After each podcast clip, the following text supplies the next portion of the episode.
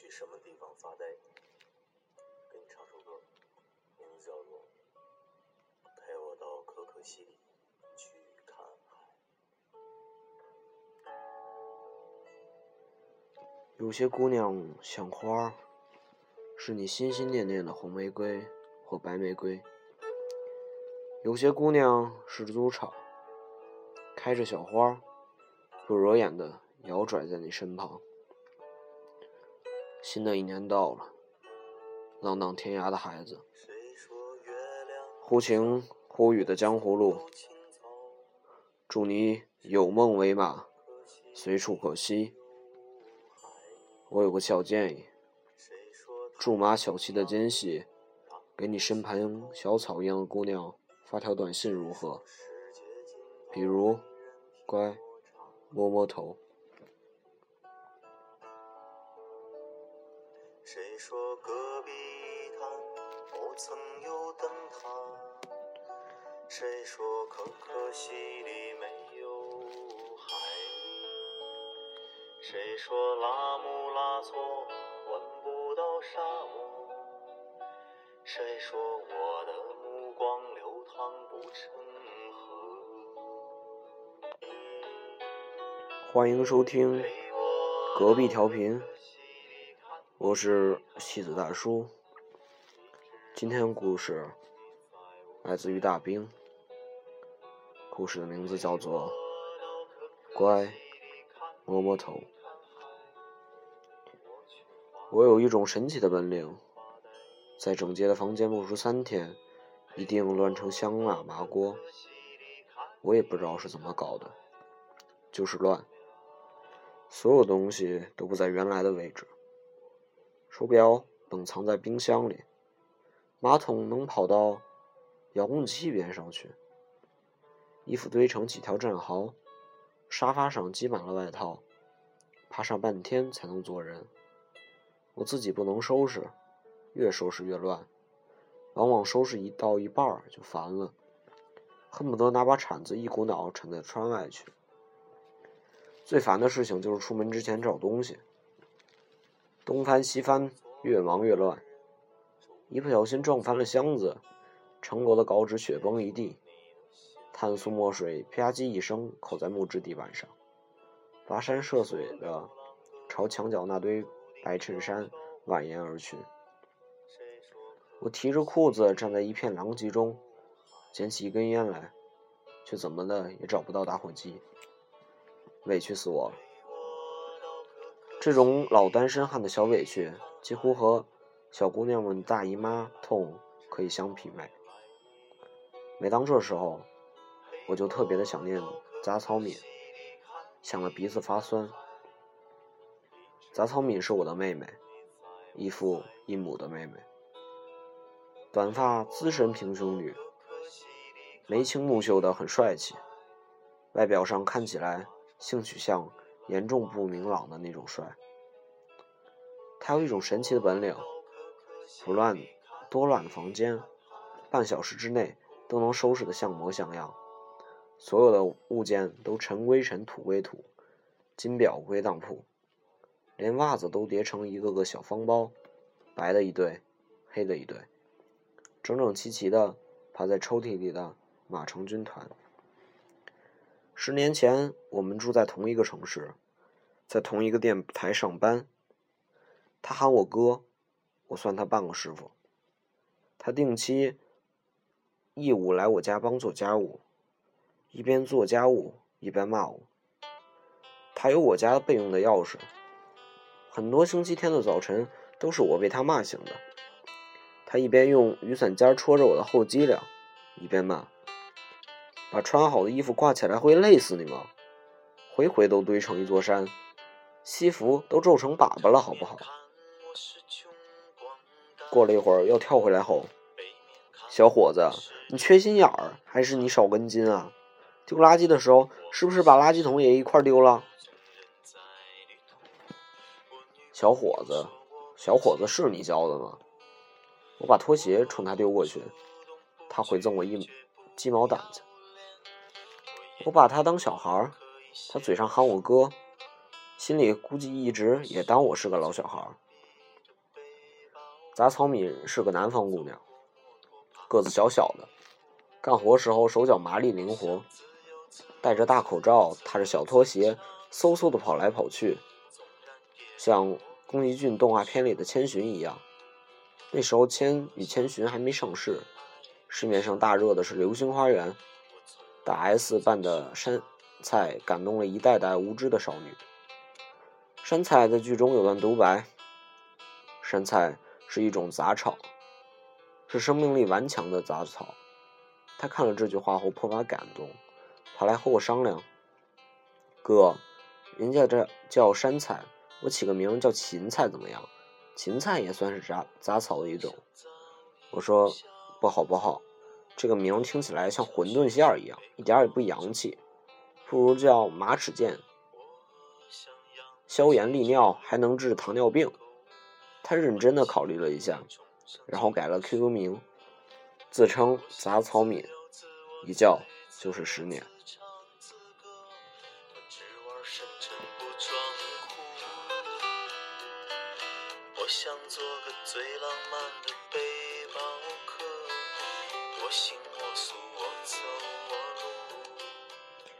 我第一次见到杂草敏的时候，他还不到二十岁。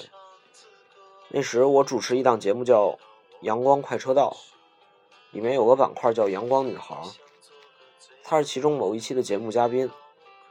她那时候中师毕业，在南方一个省委幼儿园当老师，本应该按部就班的混上十几年，当个省委后勤部机关的小领导什么的。怪就怪我一句话，断送了很大好的前程。那时候我年轻，嘴欠。台上访谈的时候，他时不时不按台本出牌。我说：“职业是职业，事业是事业，没必要把职业升迁和事业混为一谈，也没必要把一份工作当唯一的轴心，别把工作和生活搞成对立面。兼温饱没错，可一辈子被一份工作拴死，那也太无无趣了吧？”我随口胡咧咧。他却醍醐灌顶，风驰电掣的回去料理了后事，拎着一个超大箱的旅行箱跑回山东。他说他的梦想并非在幼儿园从妙龄少女熬成绝经大妈，而是要当一名电视主播。他说：“万分感谢你一语点醒梦中人，你帮人帮到底了。”我说：“我擦，你不是以为当个主持人就像……”庄稼地里拔个萝卜那么简单吧？赶紧给我回幼儿园看孩子去。他说：“回不去了，已经辞职了。”见过孩子气的，没见过这么孩子气的。我心因果报应，自己造的嘴，当要自己扛。于是喊来几个同行朋友，手把手的教了一星期，然后安排他参加台里的招聘。成事在人，谋事在天。反正咱仁至义尽了就行。他考不考得上，看他自己的造化。没想到居然考上了，名次还挺靠前。杂草米一开始是在少儿组实习，窝在机房剪片子。后来当少儿组的节目主持人，尖着嗓子哄孩子玩。他本身就是个孩子，又是幼师出身，爹里爹气的，哄起孩子来很有耐心。他毕竟是新人，当主持节目老 NG 的时候，连续七八条都过不了，导演不耐烦，告状告到我这里来。于是我老骂他，一骂他，他就嬉皮笑脸的用方言跟我说：“哥，不是有你罩着我吗？罩什么罩？哥什么哥？他南方姑娘，哥被他喊成锅，听得人火大。我伸着脸低声说。”你别他妈给我撒娇！连 A 罩杯都不到的人是没有资格撒娇的。你再这么 NG 下去，哪儿来的给我滚回哪儿去！他咬牙切齿的大声发誓说：“哥，你别对我失望，我一定努力工作，努力发育。”一屋子同学盯着我俩，看猴似的。我左手卡着他的脖颈，右手捂住他的嘴，把他从我的办公室推了出去。后来他上进了不少。常拿着新录的节目袋子跑来我这里让我指点，还事儿事儿的捧着个小本子做记录。那时候我实在太年轻，后为人师，很享受有人来虚心求教的感觉，难免说的唾沫星子乱飞，有时候聊的刹不住车，生活、感情、理想各个层面都长篇大论，实着是过了一把人生导师瘾。他也傻，说他什么都听，硬要把我当成男闺蜜，什么鸡毛蒜皮的事都来问我的意见。我大好男儿哪听得了那么多婆婆妈？有时候听着听着烦了，直接卡着脖梗子把他推到门外去。不过时间久了，关系毕竟是密切了许多。他在蝈蝈的喊我时候，也没有那么以前那么烦人了。电视台是人精扎堆的地方，他傻乎乎太容易遭受欺负。有时候也难免为他出出头。有一回，他像个小孩一样，在我背后露出半个脑袋，伸出一只指头，指着别人说：“就是他，他欺负我。”我一边黑着脸骂人，一边心里好笑，想起小时候表弟经常拖着鼻涕和我说同样的话。那时候杂草米工资少，他自己也不客气，一没钱了就跑我办公室来让我带他去吃肉。我看他一个小姑娘家背井离乡跳火坑，难免生出点恻隐之心，于是卤串啃羊蝎子的时候都带上他，他也不客气，扎皮咕噜咕噜往下灌，烤大腰子一吃就是三七个，我吃的我直犯怵。有一回我实在忍不住了，语重心长的和他说：“妮子，大腰子这个东西吧，你吃再多也没有用啊，有劲儿你使不上啊。”他愣了一下，没听懂，然后傻愣的傻愣的冲我呲着牙笑。我那时候短暂的追过一个蛮漂亮的森林系女生，有时候带着她们一起撸串那个女生碰了碰辣椒酱子瓶，我掏出手绢一根一根帮她擦擦指头。那姑娘赏了我一个大大的吻，她还抹口红，印在我腮帮子上，轻轻的楚楚的一抹红，可把杂草米羡慕坏了。嚷着也要找人谈恋爱印唇印，嚷了半年也没动静。我把我认识条件不错的男生介绍给他，个个都喜欢他，他个个都不喜欢。有一回他来帮我收拾家务的时候，我问他到底喜欢什么样的男生，他歪着头不说话，一边叠衣服一边不耐烦地说：“不要你管。”我说：“哎呦，好心当成驴肝肺啊，这是。”我伸着头去拍他脑袋。往左边拍，他的头就顺势往左歪；往右边拍，就歪向右边。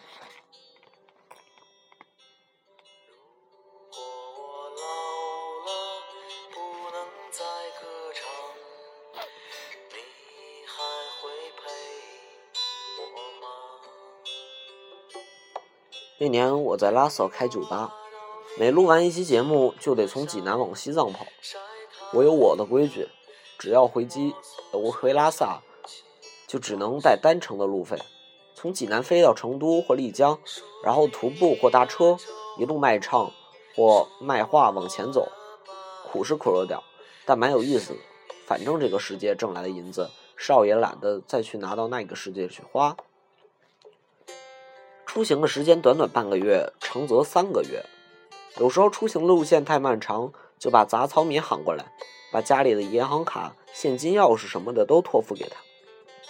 山东的孩子大都有个习惯，参加以后不论挣多少，每个月都会定期给父母打点钱，表表孝心。他知道我所有银行卡的密码，除了汇钱，他还负责帮我交水电物业费，还帮我充话费。一并交给他的还有我的狗儿子大白菜，他自称白菜的姑姑，白菜超级爱跟他。跟着我只有狗粮，跟着姑姑有肉，有珍珠奶茶喝，还能定期洗澡。白菜是苏格兰牧羊犬，小男生狗，双鱼座，性格至贱无敌，天天舔着脸跟他挤在一张床上搂着睡觉觉。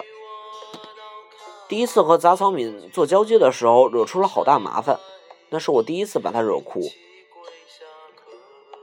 我约他在京七路玉泉森信门口的机场大巴见面，一样一样的托付家产。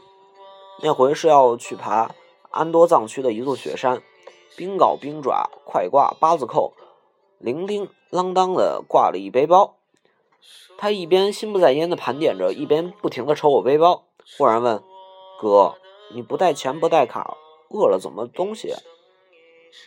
我说：“卖唱能挣盘菜，别担心，饿不着。”他嘴一下撅起来了。他那个时候对自助旅行完全没有概念，把雪山攀登、徒步穿越成了那个红军的爬山过雪地。以为我要天天啃草皮、煮树栽。